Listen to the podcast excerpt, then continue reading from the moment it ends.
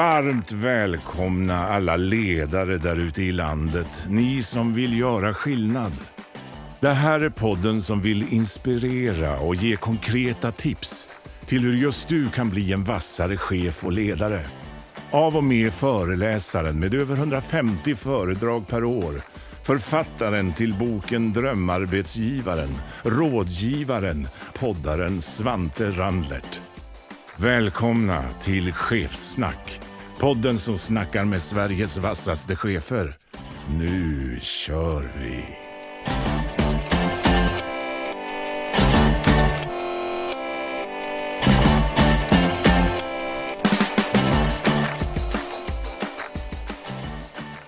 Varmt välkommen tillbaka till Ledarskapspodden Chefsnack. Ni som har lyssnat på oss återkommande vet att jag gillar att ta ledare från olika branscher, olika bakgrunder. Ehm, vad är det som är skillnaden som har gjort skillnaden?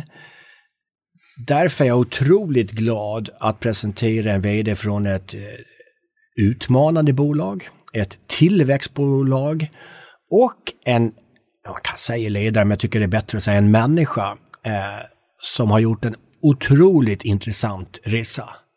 Varmt välkommen Haval von Drumt som jag har lärt mig att jag ska uttala ut efter. Helt rätt. Tack! Häftig resa. Skulle man googla det så är det i alla fall ditt ansikte kom upp som en av dem. Vilken jäkla tripp du är på. Både i bolaget och personligt. Mm. Ja, jag vet inte vad jag ska svara på det. Vad tycker du om det? Är du på det? Är, gör du en resa eller? Ja, jag är alltid, jag är alltid på en resa. Sen hur man ska definiera den här resan som du nämner, jag vet inte det. Eh, jag tror någon gång, om jag nu går i pension, så kan man reflektera över det och, och, och bli glad. Men när du är i själva resan, i det momentet, du tänker inte på det. Nej. Men där vi är hösten 21, det är en hell of a ride eh, utanför oss också. En värld i eh, omskakning. Eh, spännande tider milt sagt. Summeringen där vi är 2021 just nu då, ett och ett halvt år tillbaka till nu. Vad är din konklusion av det här sista ett och ett halvt åren? 17 mars 2020 eh, när allting stängdes så trodde vi i alla fall eh, inte att det, vi skulle komma tillbaka så snabbt. Jag vet faktiskt inte hur jag, ska, hur jag ska ta det här, men jag har alltid levt i en värld där det kan gå snabbt åt ändra håll. Och eh, efter 20 år i Sverige så, så trodde jag att det där var signifikant bara för den delen av världen jag kom ifrån. Men sen visade det sig att nej, vi kan aldrig ta något för givet. Det kan gå snabbt. Och jag vet om du ser framför mig, jag sitter med fem A4-papper eh, om dig. Mm. Eh, ett ord som jag tror står på flest ställen är ordet hastighet. Mm. Eh, vi kan väl konstatera en gång för alltid att det kommer vara den snabba aktören som kommer slå den långsamma framåt. Det är exakt det. Eh, är vi tillräckligt snabba? Vi kommer in på ditt ledarskap och tre som mm. organisation, men vad, vad är din syn på hastighet just nu då? Både ja och nej. Uh, det, om, om, man tillbaks till, till det ämne du startade, uh, spännande värld eller, eller annorlunda värld. Eh, och, och, då tänkte jag på corona. Jag kommer ihåg att eh, februari 2020 hade jag ett gäng, eller januari mot februari, ett gäng i Asien som kom tillbaka och sa att eh, du, folk är väldigt rädda där nere. Det är ett virus som sprider sig. Vi hörde mycket om det, men vi trodde inte att det skulle komma så kraftigt. På tal om hastighet, och då bestämde vi oss direkt i, i samband med, med det att, men för fasen, tänk om någonting händer. Att vi behöver stänga. För vår, vårt företag, vår bransch är eh, kritisk infrastruktur. Det vi gjorde var beställde direkt 200 laptops. Även om jag vet att många tyckte att det här är för stor investering, vi har inte det i budget. Det här är i februari alltså? Det är februari förra året. Och sen så beställde vi headset. Tänkte om vi nu blir tvungna att stänga helt. Eller vet du vad, vi tänkte faktiskt inte om vi blir tvungna att stänga helt. Vi, då, då var det inte ens på vår radar. Tanken var om någon blir sjuk och huset är tvunget att stänga. Vi måste kunna ha vissa funktioner uppe. Så redan där hade vi lådor klara med eh, mobiltelefoner, med eh, preparerade eh, eh, laptops som var klara och, och sen så en månad, en och en halv månad senare så var vi där. Och, och bakgrunden är, tror jag, att jag har växt upp med tre krig i ryggen. Eh, och jag vet att det kan gå fort. Så det var, det var där.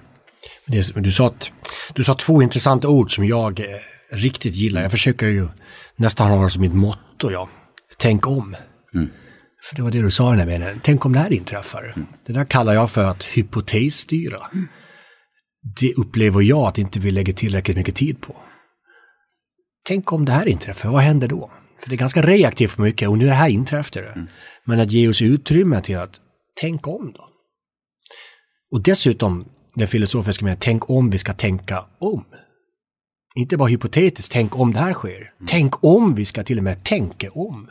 Mm. Exakt. Och det är tillbaks till det du sa, hastigheten i vår vardag oftast inte ger mycket utrymme att tänka om och reflektera. Om jag eh, vågar göra ett medskick redan nu till många ledare eh, och, och överhuvudtaget eh, folk som har tunga roller. Skapa utrymme för reflektion. Det är något jag hade gärna fått haft med mig för, för 20 år sedan. Ja. Och jag som träffar eh, ja, men, hundratals ledare varje vecka mm. genom olika uppdrag. Vet du vad den vanligaste kommentaren är? Nej. Säger man så här, ja, jag vet Svante, jag borde reflektera mer. Mm. Men det jag inte tid med. Och då säger jag varje gång, tänk om det är så att du inte har tid att reflektera för att du inte har reflekterat. Exakt. Det, var, det, var, det är en formulering som jag kommer stjäla. Ta den rakt av. Ctrl C, Ctrl V. Exakt, för, för det är just det här när du reflekterar. Två saker händer. Det ena är, för mig blir det en process att rensa hjärnan med massa skräp. Det vill säga cashminnet rensas bort. Det andra är, oftast när man reflekterar så spolar man tillbaks dagen. Och så hittar man saker som man under mötet eller under stridens hetta inte har sett mönster och då fångar du upp det så går du tillbaks till det. Ja, det är ju till och med så pass konkret apropå orsak och verkan. Mm. Verkan är att vi inte har tid. Mm. Intressant är med orsaken att inte har tid, det är för att vi inte har reflekterat och vad blir då? Ja, då släcker vi faktiskt nya problem med gammalt tänk. Mm. Och då är det ännu mer ond spiral att vi inte har tid att reflektera. Exakt. För det vi kan konstatera nu att den förändrade omvärlden innebär i alla fall en hel del förändrad organisationsstruktur, mm. förändrat ledarskap, förändrade mänskliga beteenden. De pratar inte bara kundbeteende utan medarbetarbeteende. Och det där blir intressant. Men det ska vi prata mycket om. Mm. Och någon som undrar, men Haval, vad är det nu för eh, kille eller person? Jag tar den korta vägen alltid. Eh, kring dig finns det väldigt mycket att prata om. Eh, men han har ett antal eh, olika ledarskapsutbildningar både på IOM, Företagsuniversitetet, på UGL och på Handelshögskolan.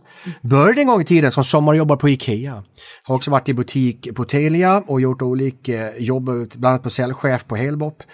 Eh, och har varit på olika bolag men också vd på tre sedan 2019 och pågående.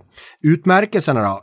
Årets ledare, Eh, på Telekomgalan. Du har blivit årets kommunikativa ledarskap och det är ju så otroligt intressant för mycket varför vi inte har tid just nu det är för att vi kanske har kommunicerat på fel sätt. Mm. Så vi får släcka bränder på otydlighet och otrygghet. Så det där ska vi prata mycket om. Och du har också varit PR Personality of the Year. Var det en sån sak? Bara en sån sak. Um, så man kan ju säga att det är en otroligt intressant kompott hösten 2021, om jag säger ett ord och du på max tio ord svarar, om jag säger ledarskap, vad svarar du då? Ah, hösten 2021. Det där var svårt. Mm, det är inte lätt att vara med i den här podden. Är det något särskilt du tänker på? Är det en nej. fråga? Nej, nej, nej, du får svara precis vad du vill, men det får inte bli en lång utläggning. Mm. Då svarar jag tillväxt. Bra.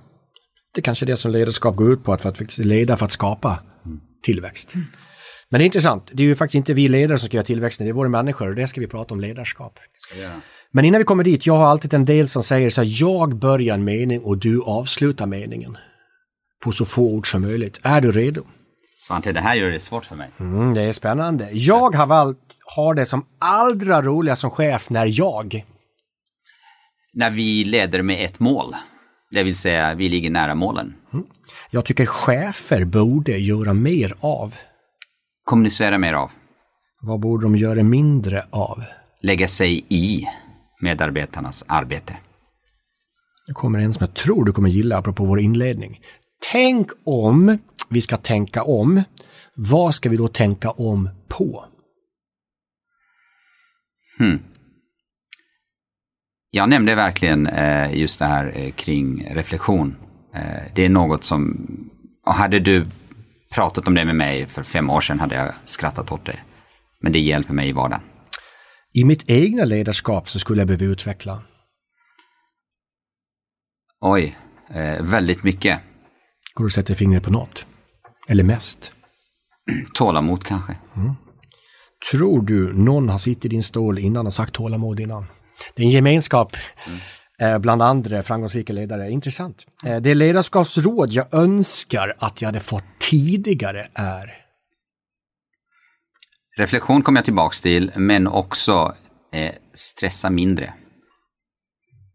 något inom ledarskap som aldrig blir lättare är Ja, men det är interaktionen med människorna.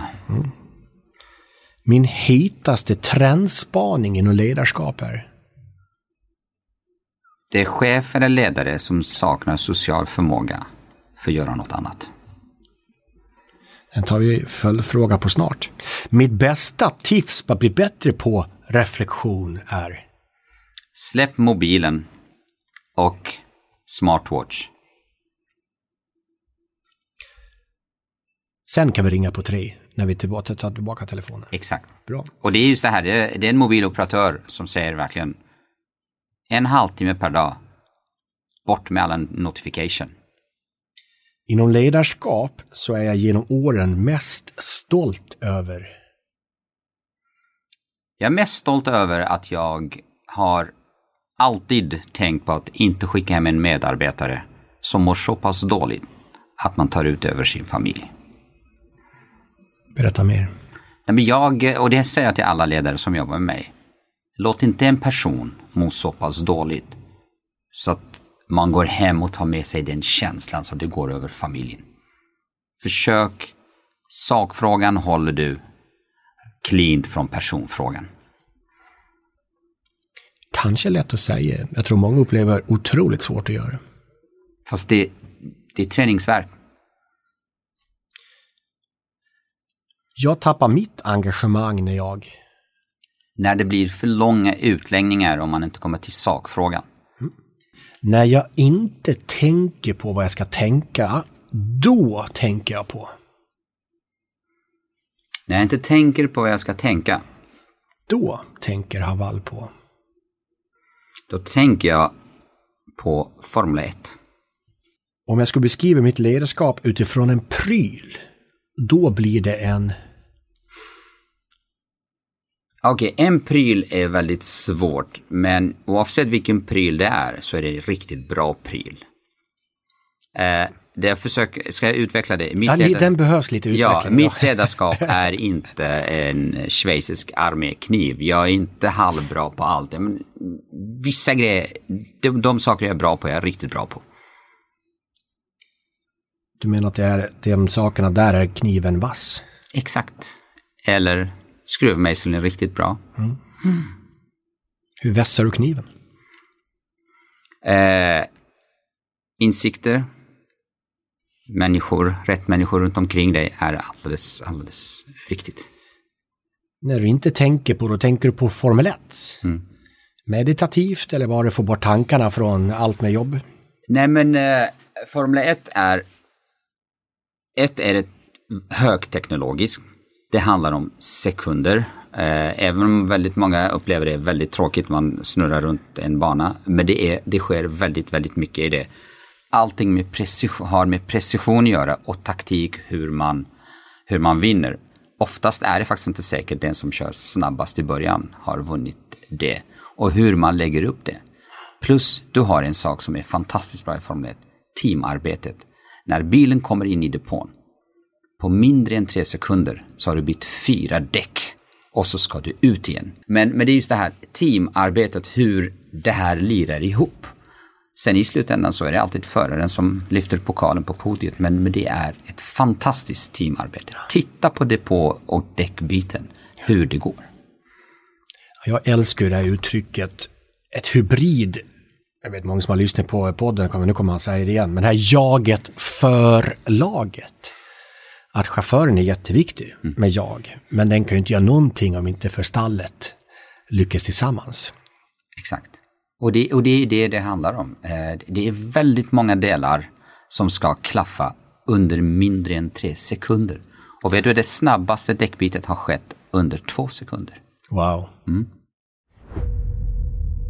Jag vill tacka poddens partner Quinix som gör världens bästa schema för alla som har ett jobb där man arbetar i skift. Till exempel om du jobbar i butik eller på ett kaffeställe så kan du kolla ditt schema och när du ska jobba direkt i telefonen. Quinix de brinner även för engagerade medarbetare som själva kan bestämma över sitt arbetsliv. Helt enkelt precis som det ska vara för alla. Tack så jättemycket Quinix för det fina arbete ni gör med att sprida mer glädje på jobbet. Sen är det ju lite svårt att stava, men det är alltså Q-U-I-N-Y-X. Tack Quinix! Är du en ledare som önskar ett bollplank för att få kloka råd på affärskritiska områden, ämnen eller situationer? Känner du igen dig i känslan att inte ville bolla alla utmaningar med dina kollegor på jobbet? Eller att du vill utöka ditt befintliga nätverk? Skulle du via videorådgivning vilja få provtänka en idé eller få nya perspektiv inför viktiga vägval och beslut? Då är Wisery rätt för dig. Wisery är en digital rådgivningstjänst för enkel och smidig tillgång till de absolut främsta rådgivarna. Hjälp oss hjälpa dig. Smsa Wisery mellanslag Connect till numret 711 20. Vi tar det igen. Smsa till numret 711 20 och skriv Wisery mellanslag Connect för att få personlig matchmaking för rätt rådgivare för rätt behov i rätt tid. Wisery.se Connecting Worldwide Knowledge. Vad kan man göra för association till Tres ledarskap med Formel 1? Ja, men om, man, om man bortser från, från snabbhet, för det, det är inte där, vi är inte Formula Race eh, på det sättet, men det är team, teamarbetet. Det, alla vet att det handlar om, om hur, man, hur man bygger beståndsdelarna. Eh, sen är det tillbaks till det här att eh, vi är utmanare. Vi måste alltid göra annorlunda. Du var inne på det här med sociala människor och hur viktigt det blir i vårt ledarskap. Mm. Fördjupa lite. Ja, men jag, jag tror i dagens eh, Sverige, folk kommer inte till jobbet bara för lön. Folk kommer till jobbet för att utvecklas, för att stimuleras, för att kittlas.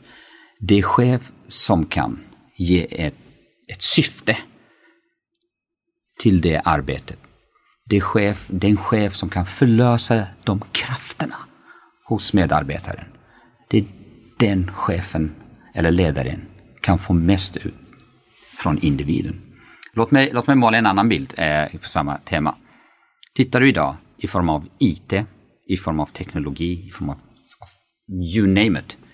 Vi har alla plattformar i världen som vi kan bygga saker på. Tittar du i form av pengar så finns det hur mycket pengar som helst i systemet. Det är ju nollränta. Det som, det som krävs där, det är fantasi. Vad gör du? Du har all teknologi, du Du har alla pengar i världen som kommer komma in. Den chef, det bolag som kan förlösa den fantasin hos sina medarbetare, de kommer lyckas i framtiden. Men du, det där är ju intressant. Jag brukar komma tillbaka till drömmar, ja. Att vi i grupp behöver mm.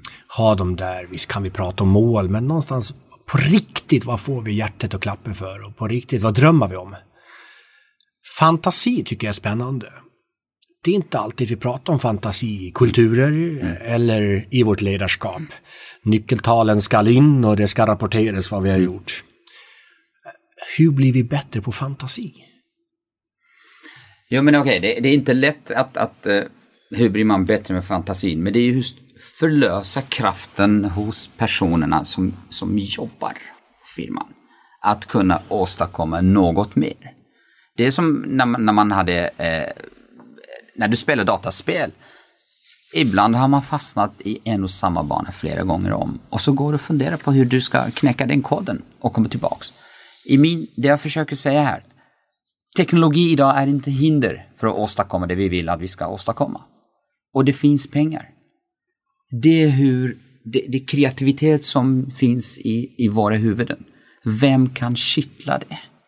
Där du kan förlösa det för att tills det vi vill bygga, plattformarna finns.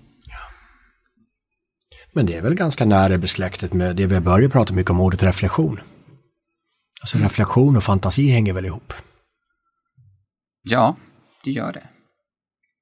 För när du reflekterar över din arbetsuppgift och, och, och, när du har ett utrymme på det företag som du jobbar på, att börja reflektera, så tror jag att du åstadkommer mycket, mycket fler saker istället för mekaniskt angripa ditt jobb.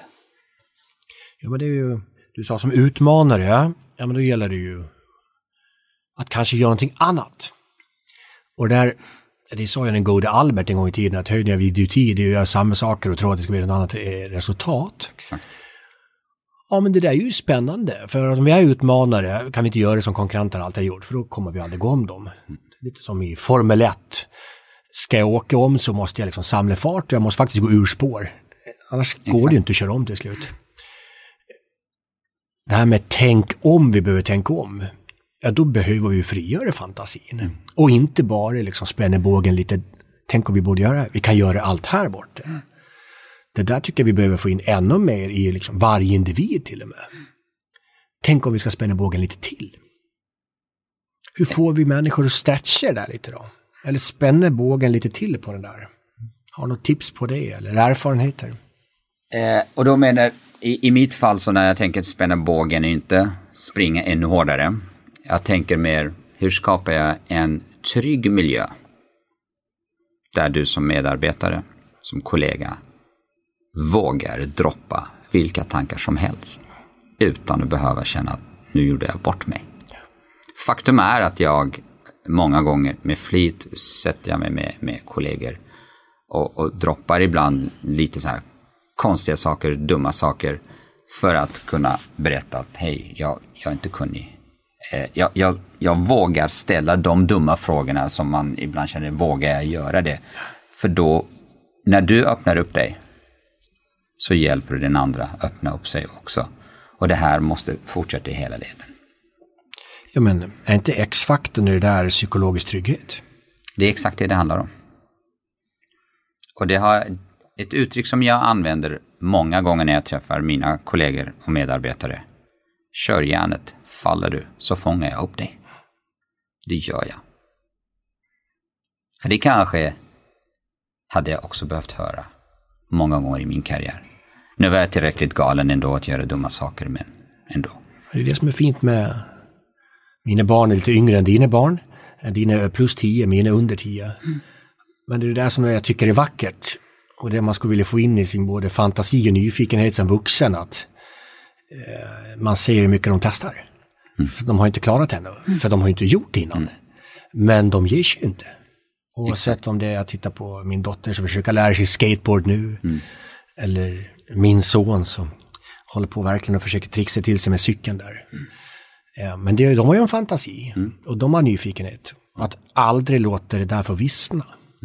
Och de är inte rädda att fejla. För det är faktiskt riktigt viktigt. Jag menar verkligen det. Och den tryggheten behöver du skapa i din organisation. För det är intressant här, för det är ju inte, det är inte sällan jag kommer ut i bolag som pratar om innovation. Mm. Till och med har det som ett ledord. Mm. Men det är inte tillräckligt tillåtande.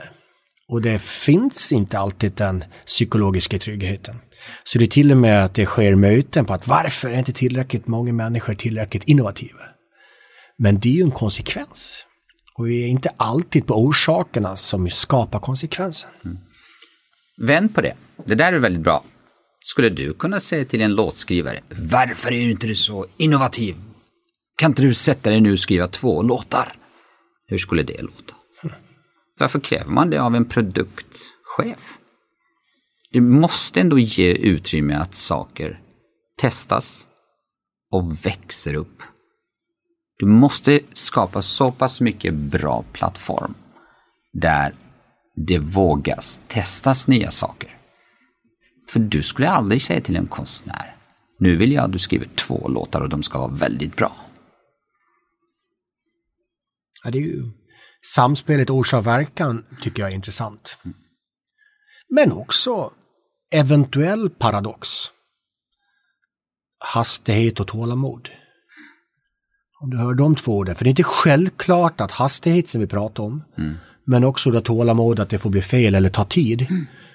Det är inte lika med tecken alltid däremellan. Ja men hastighet i, i form av att besluten behöver inte ta lång tid att klubbas igenom. Jag har jobbat på ställen där man har behövt åka hiss upp och ner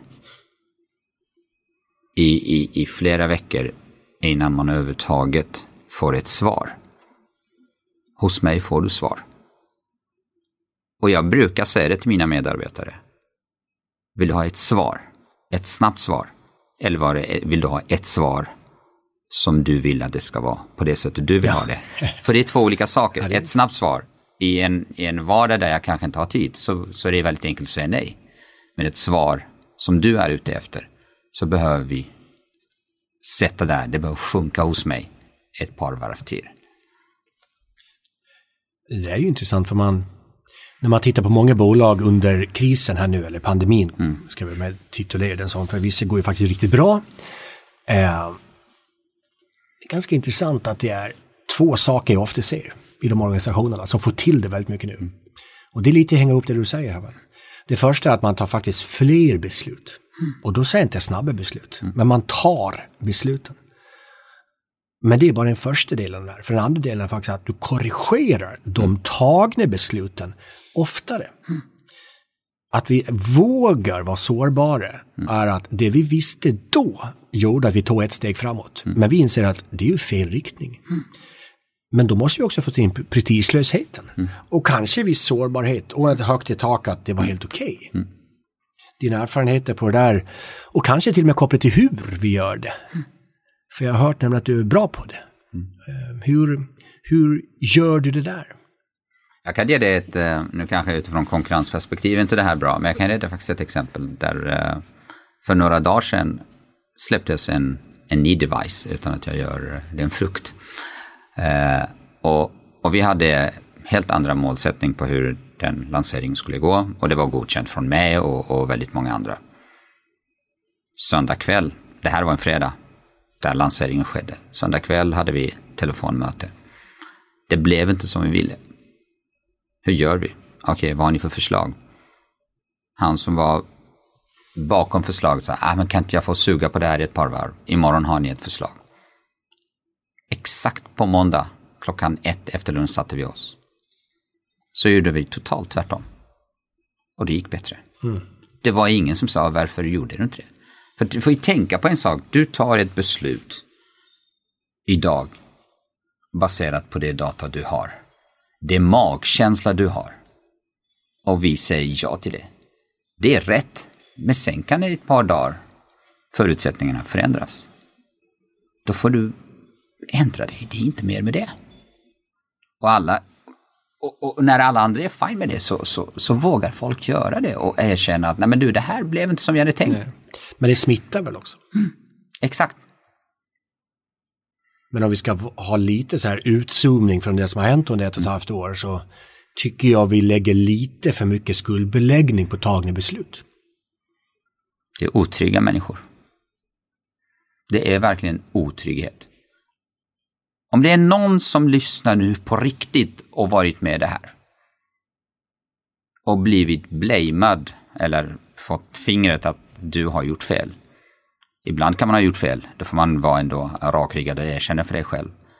Men det, de personer som pekar finger oftast är otrygga personer.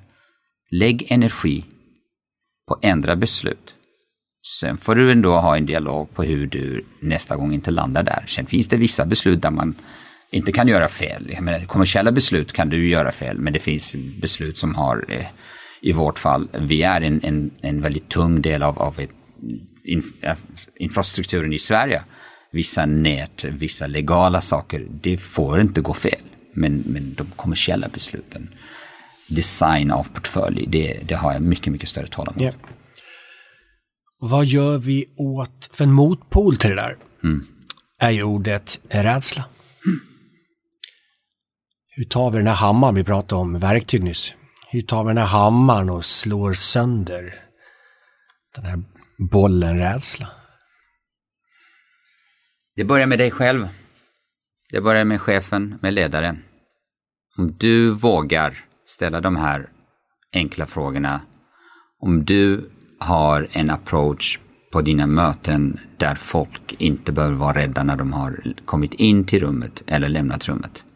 Om ditt syfte med mötena, de som kommit in, vågar bolla saker med dig och går ut från ditt möte med mer energi än de har kommit in med, då försvinner det.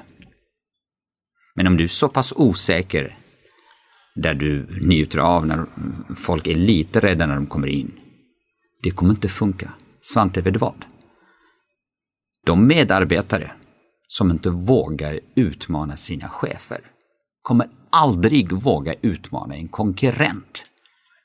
För om du inte tränar dina medarbetare internt att utmana dig, utmana ledningsgruppen, utmana tagna beslut. För det här är en träningssak. Om du inte tränar dina medarbetare, ta beslut. De kommer aldrig våga utmana din konkurrent. Glöm det. Tre, fyra gånger i alla fall under den här stunden hittills vi haft ihop mm. har du sagt ett ord som jag tror vi behöver sätta fingret på uh, och fokusera mer på. Du, du har sagt ordet träna. Mm. Eh, du gillar Formel 1.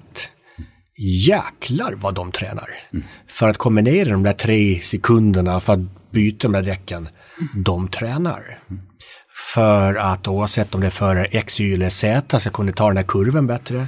Jag tränar. Mm golfproffset vi applåderar på söndagskvällen som har vunnit touren, de står på måndag morgon på ranchen. Men hur mycket tränar vi ledarskap då? Mycket vi, varför vi inte har tid igen för till exempel reflektion, du kanske att hur mycket har vi tränat på kommunikation? Hur mycket har vi tränat på mod? Mm. Hur mycket har vi tränat på att inte skuldbelägga? Mm. Hur mycket har vi tränat på att inte skapa rädsla? Jag tycker vi tränar för lite. Ja. Din tanke på det?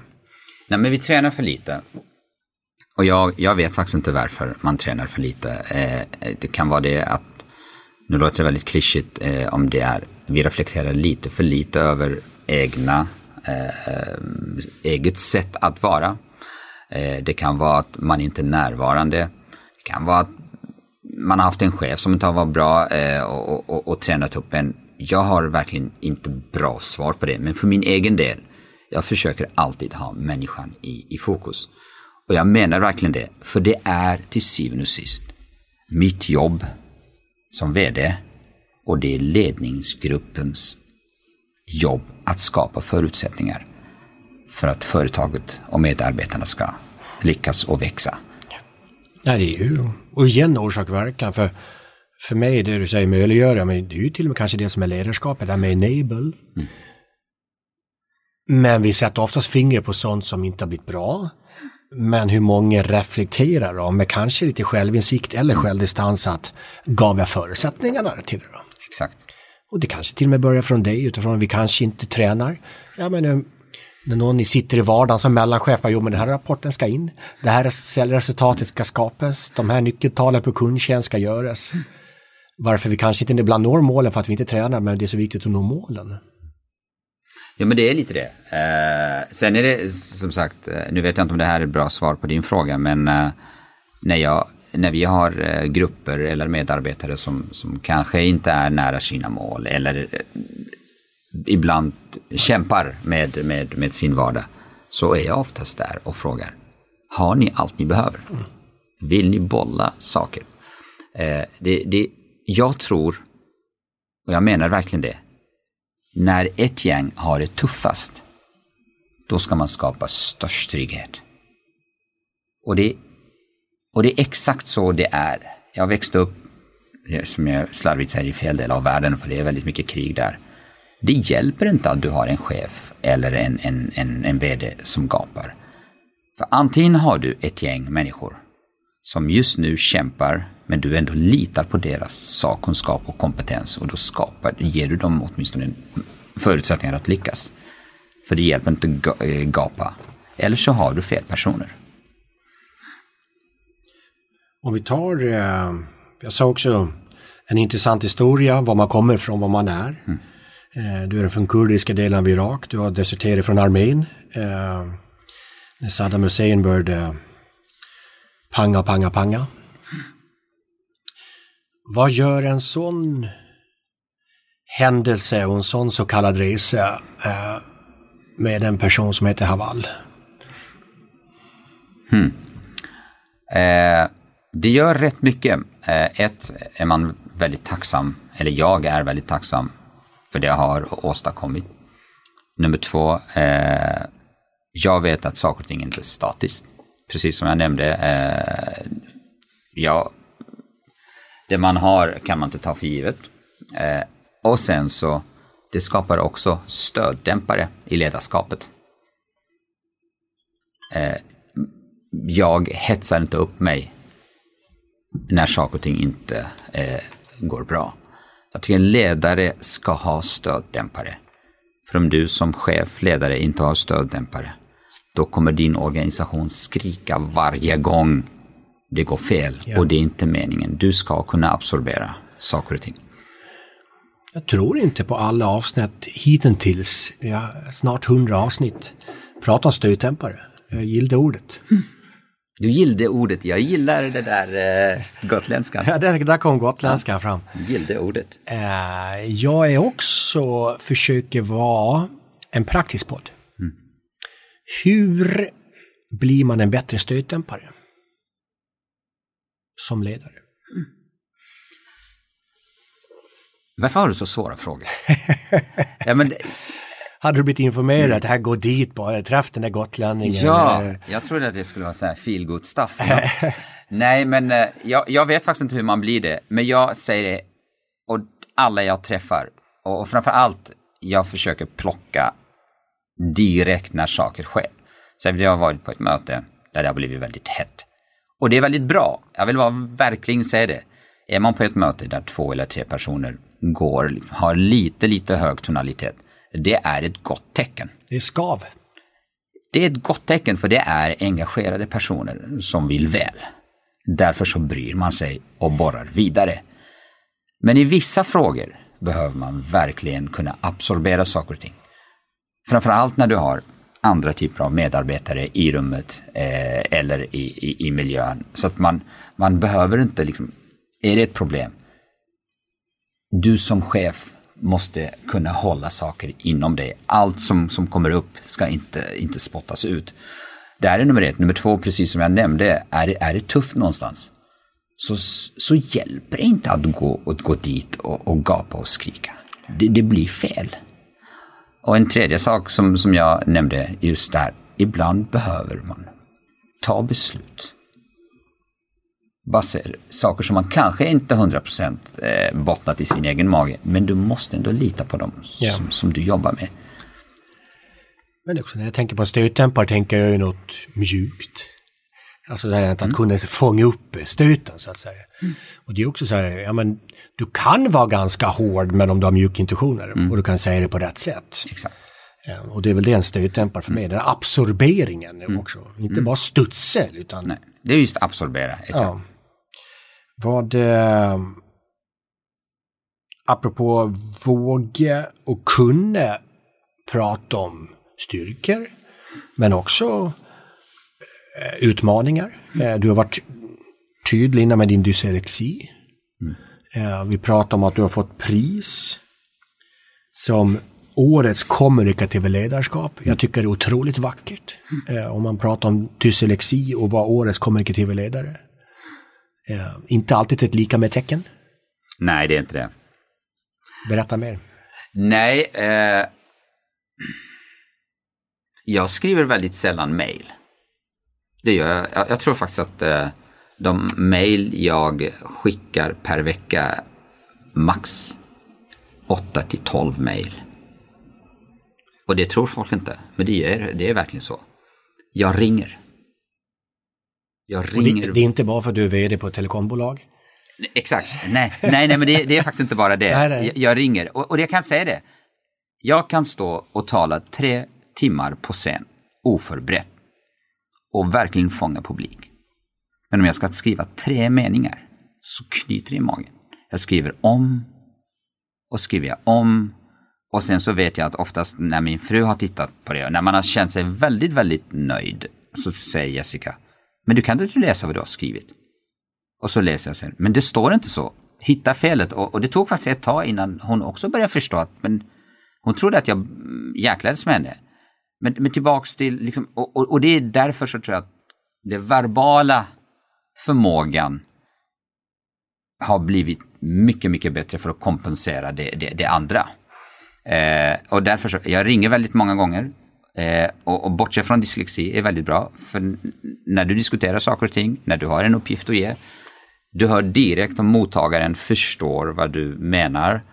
Om personen har tagit emot det på rätt sätt eller om det är bara oj, nu, nu blev inte det här bra, så kan du försöka addera varför vi gör det på det viset. Och sen så kommunikation. Alltså, en vd eller ett företag utan rätt kommunikation. Det är som ett flygplan utan navigeringssystem för fasen. För om du inte kan berätta för gänget varför är du, varför ska vi dit? Och hur vi ska dit.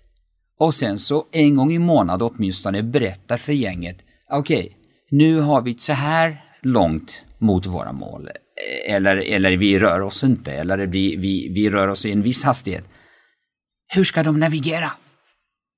Det är din skyldighet att göra det. Och därav, därav kommunikation. Men det intressantaste, skillnad på det här mejlet och det här samtalet kan ju egentligen tas ner till monolog kontra dialog. Exakt. Sändning kontra dialog. Och där eh, tänkte jag ge dig beröm. Eh, apropå ringare samtalet. Eh, det är ju någon sorts livande brand om man är vd på en teleoperatör. Eh, men som du säger framför mig, jag har gjort min research. Och något som jag tycker... Och, förlåt, det är skrämmande att du har gjort research. Eh, något som är, eh, jag får till och med säga från mitt hjärta, coolt gjort. Eh, för det tror jag inte är självklart och det tror jag inte alla ledare som just nu sitter och lyssnar har gjort. Men du som högste vd på Tre, när nu pandemin slog till, eh, medarbetarna fick skick, gå hem tyvärr. Du har ju fått tio slumpnummer varje dag på medarbetare från hela organisationen där du har ringt. Hej, det är Haval. Berätta mer, för jag berömmer din insats för det. Tack, vad snällt. Jo, det har jag gjort. Eh, och bakgrunden eh, som jag nämnde, 17 mars 2000, det är ett datum som, eh, som jag kommer alltid bära med mig på gott och ont. Så blev kontoret tomt. Vi skulle jobba hemifrån. Allihop. Vårt kontor har, det passerar tusen personer varje dag. I alla fall gjorde det då. Innan 17 mars. Helt plötsligt var vi 35-40 pers i det huset. Ett för att eh, rekommendationen var att man ska jobba hemifrån. Två, de få som jobbar där med nätet skulle skyddas till varje pris. För vi landade i ett läge då, mars, april eh, förra året. Telekommunikation blev plötsligt viktigare än flygplan, en tunnelbana, en taxi, en bil. Det var det enda kommunikation, utväg man hade. Och, och, från en vardag med massa möten, med väldigt mycket resande, så blev det tyst runt omkring mig. Och jag är en social varelse. Jag vill verkligen umgås med, med mitt gäng. Eh, jag är på jobbet oftast åtta, kvart i eller kvart över. Så tar jag min kopp kaffe och sätter mig med någon vid kafeterian och bara förhöra hur vardagen funkar. Och det gör jag alltid mellan åtta och nio. Men helt plötsligt hade jag ingen kvar. Så började jag ringa medarbetarna i den tid jag hade över. Först börjar man med, med de telefonnummer som man hade på sin radar. Eh, Hej, hur är det, funkar det? Och i början var det, men ja, Teams funkar och man var ju väldigt glad i hågen att tekniken funkar. Men sen när de, när, när de delarna tog slut så började min eh, assistent skicka mig några nummer. Eh, och så ringde jag random. På riktigt random. Eh, och det var väldigt häftiga samtal. på riktigt häftiga. Eh, ja, jag kan tänka mig det. Det är väl inget som någon tar för givet eller förväntar sig. Nej, men det var verkligen så. Eh, några trodde att det var ett prank, skämt. Nej, du är inte Haval. Alltså, eh, nej men det var så. verkligen det, exakt så. Ja, Nå kul! ja, exakt. Ja, eh, det var verkligen det. Någon sa, eh, vem är du? Eh, och sen så till slut så, nej men jag kan inte prata, la på. Alltså. På riktigt, de trodde verkligen det. Eh, någon annan, eh, några samtal var väldigt troliga, eh, de som på riktigt landade i det. Började prata om, nej men team funkar, Teams funkar, men jag eh, vill tillbaks till jobbet. Och sen på något sätt så väntade de alltid att det skulle komma någon form av uppgift. Ah, var det allt det här? Ja, det var allt. Och då sa det någon, någon sa att okej, okay, men då ska jag köpa en trisslott idag, för du har ringt mig. Men, men sen har det varit lite tuffare samtal i form av att vardagen inte har funkat. Eh, framförallt om... Eh, vi har en fantastisk eh, sammansättning på, på tre där, där 58, eh, 59 procent under 30 år hos oss. Eh, och det, det, det, det är önskemålet för många företag att ha så pass dynamiska och, dynamisk och un, eh, unga medarbetare. Men oftast bor de rätt trångt. Där några har, där som någon sa till mig, ja, men just nu sitter jag i badrummet och svarar dig. Eftersom min, min, min kille sitter i vardagsrummet och, och har Teams. Eh, alla, alla de här delarna har, har förekommit i samtalen. Vi till och med varit inne på vad det ska lagas. Någon sa att äh, men nu får jag träna hemma för att jag ska ha en karatekurs eh, online. Sen har det varit lite tuffare samtal där folk eh, av olika anledningar inte har kunnat eh, jobba hemifrån. Eh, men, men till syvende och sist så, det var efter ett, ett tag in i pandemin, framförallt kan jag säga, jag, vi, vi hade tuffast, eller jag hade tuffast under april-maj. 2020. 2020, nej, för mars var fortfarande nytt. Eh, alla, man ville att tekniken skulle funka. April var vi fortfarande inne i fine-tuning, men maj, eh, det, var, det var tyst, det var inte kul. Jag såg, när jag kom till jobbet så såg jag någonstans vid lunch efter lunch fram emot ringa de här samtalen ja. random till medarbetarna. Ja, fint. Det var riktigt, riktigt bra. Jag pratade, helt plötsligt så pratade jag med någon, någon, någon kollega som, som var från Valencia och sen så började jag berätta att jag var på en by någonstans i, i, Spa, i en by i Spanien. Eh, och då sa han, nej men min mormor bor där. Det, det är den typen av samtal, det är hur fantastiskt som helst. Och jag förstår hur mycket det betydde eh, och kändes för medarbetarna. Men man får väl inte glömma det heller. Mm hur, hur, vad blev effekten eller hur kändes det för dig? Det måste vara, det är inte bara för deras skull. Antar Nej, jag. Effekten för mig var, var om, om man grovt, det ena effekten var att jag såg fram emot det, eh, den, den ensamma, eh, det ensamma huset, det tomma huset, såg jag fram emot de här dialogerna. Det andra var, var i kontakt med en och annan kollega medarbetare där det var riktigt tufft på hemmaplan och det inte funkade att jobba hemma. Och då blir det också, hur mycket ska jag fråga? Vad är det som gör att du inte mår bra? För en utmaning många ledare har, mm. det är ju balansen vara ledare kontra att inte bli psykolog. Exakt. Men där, när jag märkte att det skulle bli lite djupt, och då menar jag verkligen djupt, då, då blir det mer att jag kopplade det indirekt HR. Men det finns ju experter. Det gör det, eh, exakt. Som förtjänar och behöver exakt. de samtalen. Mm. Jag vill tacka vår partner Hypergene. Och den här gången då tänkte jag faktiskt pang på bara dra ett citat från deras kunder. Det här är en chef i ett internationellt bolag som säger att de stora vinsterna, det är tidsbesparingen i budgetarbetet och att prognosen blivit mer exakt. Med ett fungerande beslutsstöd på plats då skapar dessutom ett större engagemang hos alla anställda. Genom att digitalisera verksamhetsstyrningen i Hypergenes molnbaserade lösning, du, då får man affärsplanering, finansiell planering, uppföljning och analys att hänga ihop i ett samlat verktyg. Det här det skapar effektivitet och ökar konkurrenskraften. Gå direkt in på hypergene.se så får du veta mer. Jag vill tacka poddens partner AV Academy. Förändringstakten i samhället, den är högre än någonsin och vi behöver lära oss snabbare och mer effektivt än vad vi gjort hittills. Samtidigt har möjligheterna till lärande heller aldrig varit bättre. Vem som helst kan ju signa upp sig på en MOOC, gå på webbinarier online, lära sig nya skills på Youtube eller Google. Varför är det så svårt då att sätta igång? Var hittas tiden? Och vem vet egentligen vad man ska lära sig? Om du känner igen dig just nu i de här frågorna, ja då är du inte ensam. Lärande och kompetensutveckling, det är högt upp på många företags agender och ni är många som just nu sitter med dessa frågor. Behöver du någon att bolla med eller hitta en skräddarsydd lärandelösning för just ditt behov? Då tycker jag att du ska höra av dig till AV Academy. De har jobbat med reskilling och upskilling sedan 2015 och de guidar dig gärna genom hela processen. Tack AV Academy! Du nämnde nu att 59 procent av medarbetarna under 30. Yes. Ehm, jag vet också att det talas mer än 30 språk hos er.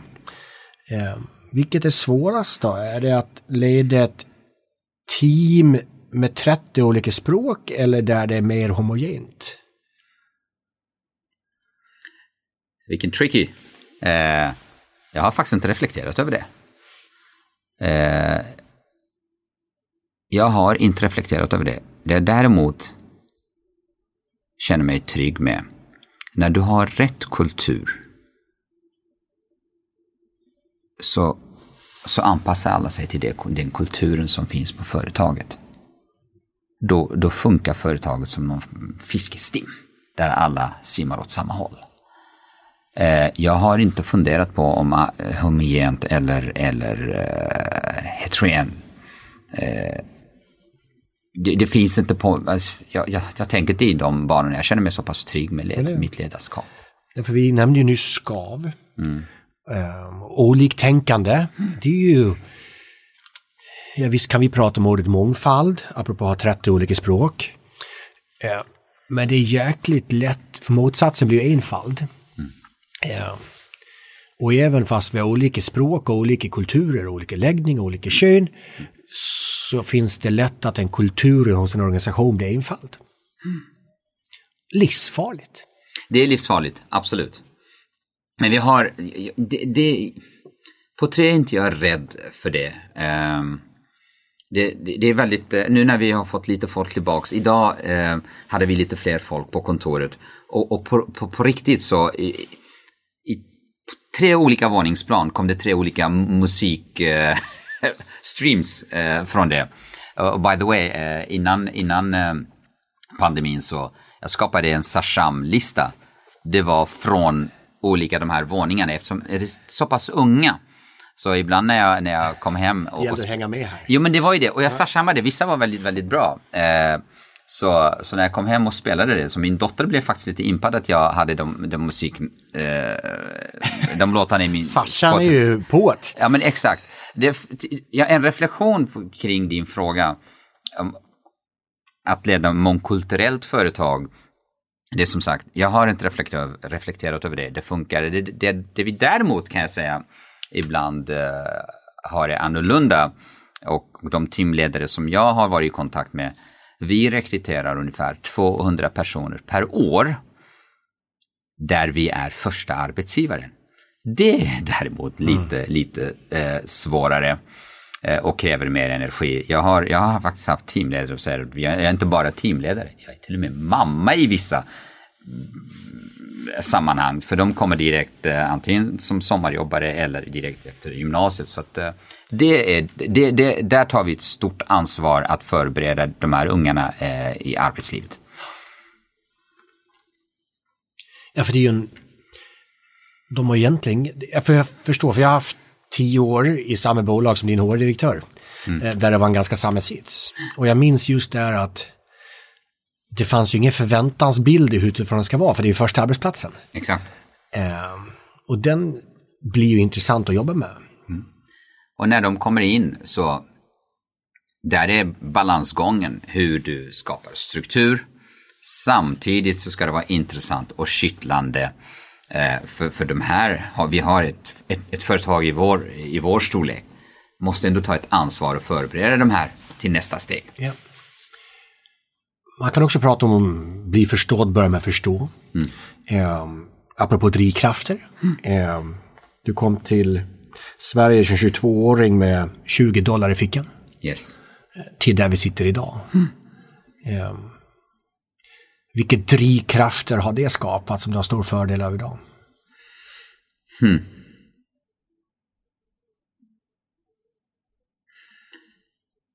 Ja du. Eh, först och främst när, när jag tänker på den tiden så tänker jag tacksamhet. Det gör jag verkligen. Eh, jag kan fortfarande, eh, på tal eh, om, om, om 20 dollar i fickan. Eh, jag kommer ihåg när jag väntade på, på att det skulle bli rea på Hennes Mauritz eller Kappahl för att ha råd att köpa kläder. Eh, jag blir fortfarande förbannad när mina barn inte stänger av kranen eh, när de borstar tänderna. Väldigt mycket har jag i mig. Samtidigt drivkraften att hela tiden på något sätt kunna ta nästa steg, nästa steg, nästa steg och, och, och vara orädd. För i alla fall kommer jag ihåg under många år, det som drev mig, hur än det går kommer jag inte trilla under 20 dollar. Nej, det är normnivån. Exakt, det är liksom, hur illa kan det gå? ja, men, men det var ju lite det. Men, men jag kan ärligt säga det, det, det är tacksamheten när jag tittar tillbaks. Jag kommer verkligen ihåg när vi fick vårt första barn. Vi hade inte ens eh, disk, eller tvättmaskin hemma. Där vi liksom, eh, antingen min mamma tog kläder och, och tvättade eller så gick vi två kvarter bort till tvättstugan. Så det är därför jag, jag har verkligen fötterna på jorden. Och jag försöker applicera det eh, på mina barn. Det var tacksamma för det som finns. Det kan vi nog bli påminda Behövs påminda om. Va? Det tror jag är väldigt viktigt. Ett, utifrån att inget är statiskt. Nummer två, naturresurser. Det, det tar också slut. Så slänga mat är jag allergisk mot. Rinnande vatten för länge. Ibland så medarbetare har vattenkranen på för att det ska bli kallt. Varför då? Så de delarna är jag lite allergisk mot. Vi har eh, säkert, jag känner inte så mycket eh, innan vi träffades idag, men förutom hastighet som jag hittar mycket omkring det så har vi ett ganska, vi har ett ord som vi gillar båda två. Som jag älskar. Som är, det är det andra ordet som står väldigt mycket här. Eh, eh, simplify. Enkelhet. Och det här med orsak och verkan för att få ihop det lite vi pratade om innan att ja visst kan vi ha en kundtjänst som behöver agera hur mycket som helst. Men vi kan ju också reflektera över att tänk om vi kan göra det enklare, då behöver ju inte någon ringa in på det här. Och jag vet att ni på tre, dels för att ni strävar efter förenkling, men, men ni sneglar till exempel på Netflix och Spotify. Mm. Eh, och de har ju varit duktiga i sitt produktutbud mm. och framförallt kanske inte alltid tar så mycket i kundtjänst för att man har gjort det enkelt. Orsak-verkan. Mm. Men det här är en ledarskapspodd. Mm. Hur kan vi förenkla ledarskap då?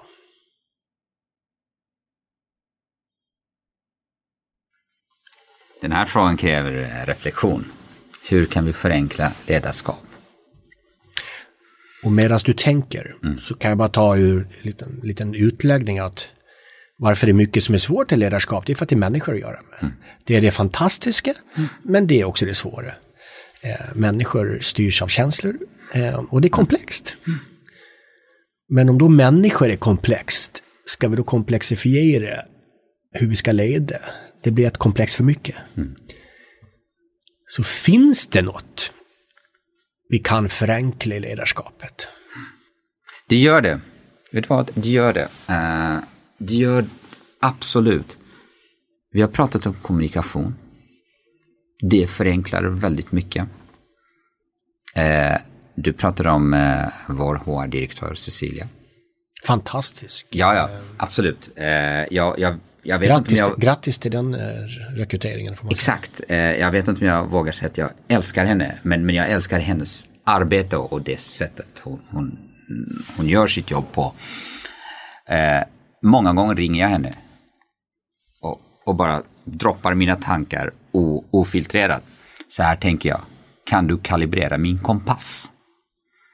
För det är viktigt i, i ledarskapet att ha kalibrerat kompass det är en förenkling. Man, man behöver verkligen inte ha alla svaren.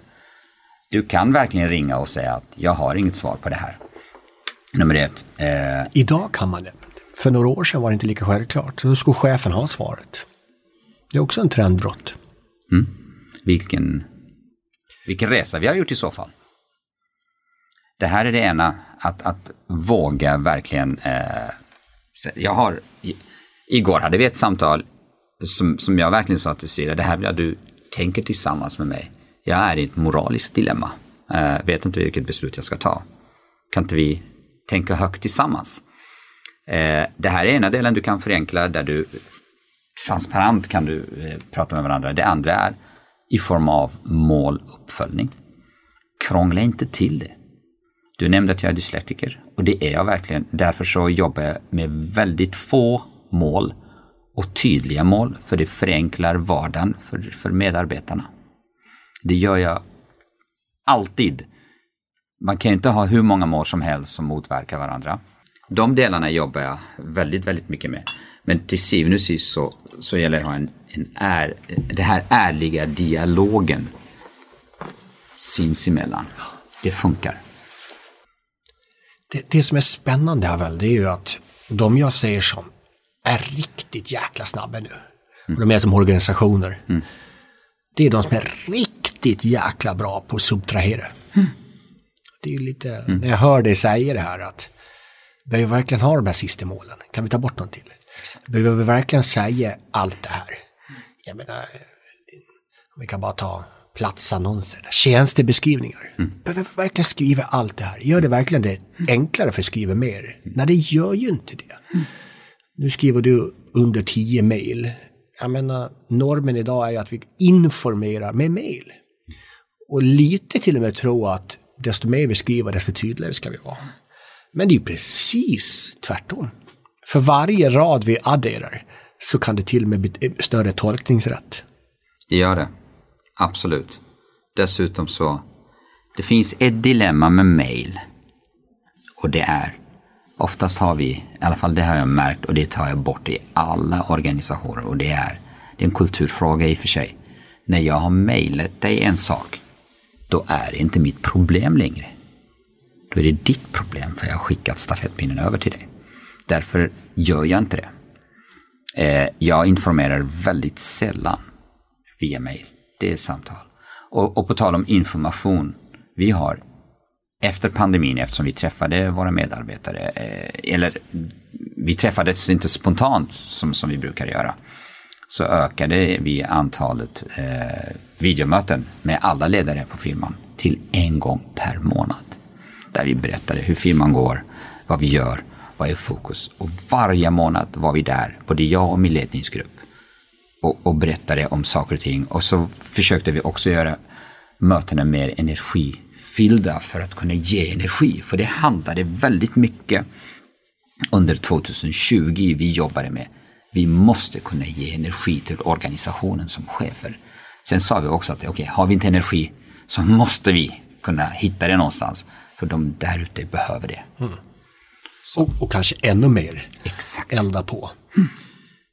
Om man ändå 2020 har blivit årets kommunikativa ledare. Jag tror många brottas med att vi vill vara kommunikativa.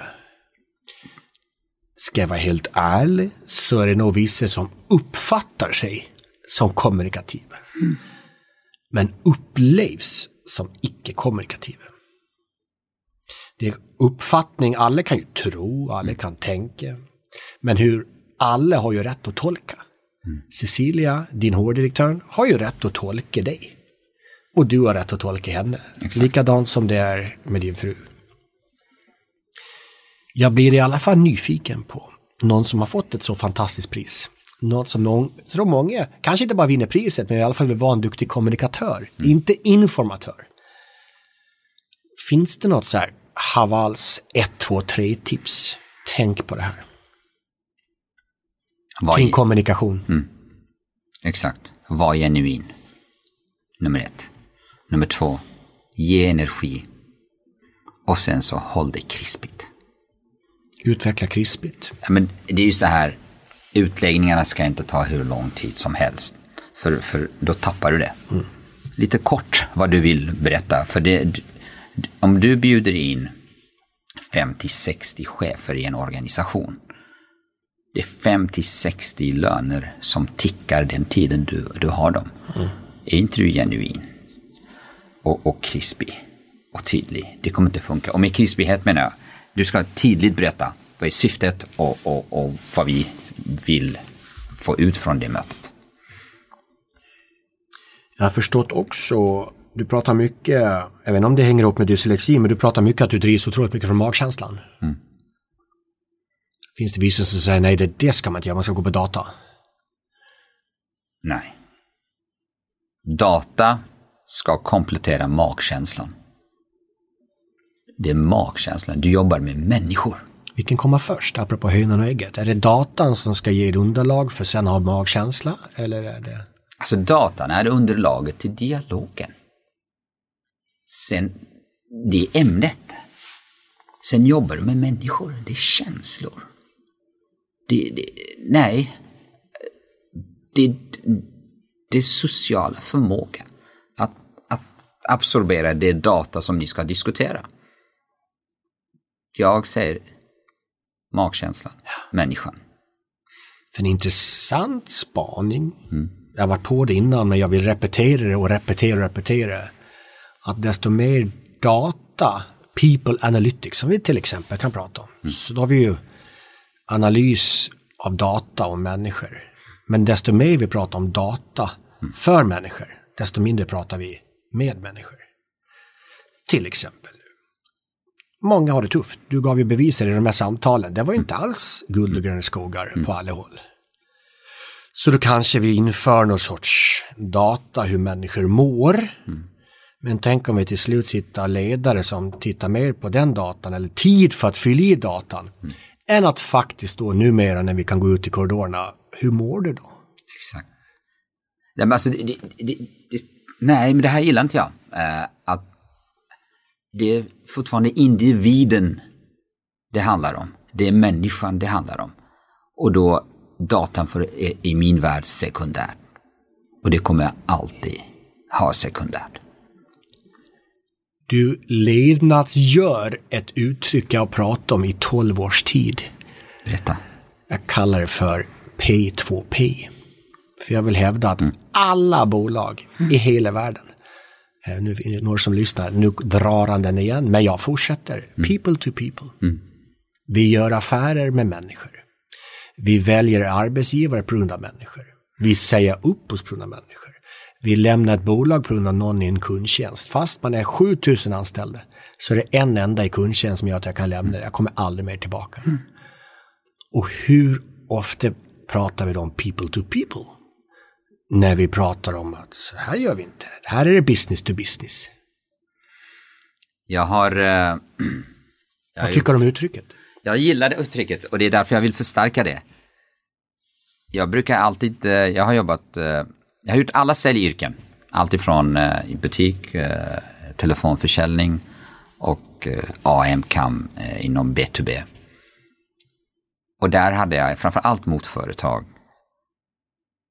Alltid vill jag träffa personer jag vill göra affär med. Även om jag då jobbade för ett stort telekombolag. För när du har träffat personen så är det enklare att göra affär. Jag kan lova dig, precis som du sa, du gör först affären med människan, sen gör du affären med företaget personen jobbar på. Så det, det, är, det är så. Många gånger går man tillbaks till en restaurang för att det har varit en trevlig servitör eller servitris. Så det är fortfarande personer. Data i all ära. Vi är ett företag som drivs av data. Men människan kommer alltid först i mitt ledarskap. Punkt. I vissa av frågorna kring då, ska inte hamna än en gång, data enables. Mm. Eh, jag vill hänga på det du sa att du gjorde med Cecilia, HR-direktören. Jag gillade de där två orden du sa, kalibrerad kompass. För visst kan det hända att kompassen ger fel riktning. Det gör det. Eh, många som har suttit i din stol innan, jag vet inte varför, men många VDR eh, gillar ute på havets våg. Eh, många segelbåtar och där kan man ju faktiskt göra liknelsen att har jag inte koll på kursen och ska segla till exempel till Gotland, fan jag kan ju hamna på Öland mm. och gud vet det, dit ska vi inte. Nej, nej det ska vi inte. Nej. Men... Äh, är det en riktig ö om man har en bro till förresten? Nej, det, det, det, ska vi inte börja, börja där ens. Men jag vet ju att du och din fru har varit på Gotland 12 år, så jag gillar ju dig. Exakt. Äh, nej, men tillbaka till ämnet då, det där kalibrerad kompass. Mm. Äh, men det är också psykologisk trygghet, att till och med som vd säger, men din, nu är du på fel, åt fel riktning här. Mm. Och det sa hon faktiskt till mig igår. Trots att jag men jag vill inte ha svar nu. Nej, men jag kan säga det redan nu. Tänk inte så. Släpp det. Och du kan bara tala för dig själv. Mm. Hur ska man som ledare jobba med att hjälpa andras kompasser? Utan att detaljstyra. Ja, hur kan man göra det? Ja, det var det. Intressant det, fråga. Ja, det är väldigt intressant. Jag. Ja, exakt. Ja, jag hör all, alla dina papper som du har framför dig. Du har, du har pluggat på om mig mer än vad jag själv vet. Nej, men återigen, det kommer tillbaks till det här tryggheten du som ledare skapar runt omkring dig. Mm. För då, när man är så pass trygg i sig själv och med människorna runt omkring sig, då kan man faktiskt ställa en sån fråga. Jag är i ett sådant dilemma. Jag har makt eller mandat att ta det här beslutet. Och jag vill göra det. Är det rätt eller fel? Och då får du ställa de här följdfrågorna. Till slut så landar du att det är något annat som skaver än, än, än själva, själva beslutet. Mm. Det är tryggheten. Ja. Och kanske våga gå till botten då på orsakerna. För igen tycker jag vi blir för konsekvensstyrda. Mm. Att våga gå till botten, att våga faktiskt be om en kalibrerad kompass. Går väl inte, okej okay, vi har pratat psykologisk trygghet, ja. Mm. Om jag slänger in en ingrediens till då, mm. som jag tror är avgörande i det här. Sårbarhet. Mm. Håller du med? Säger ja, det gör jag. Absolut.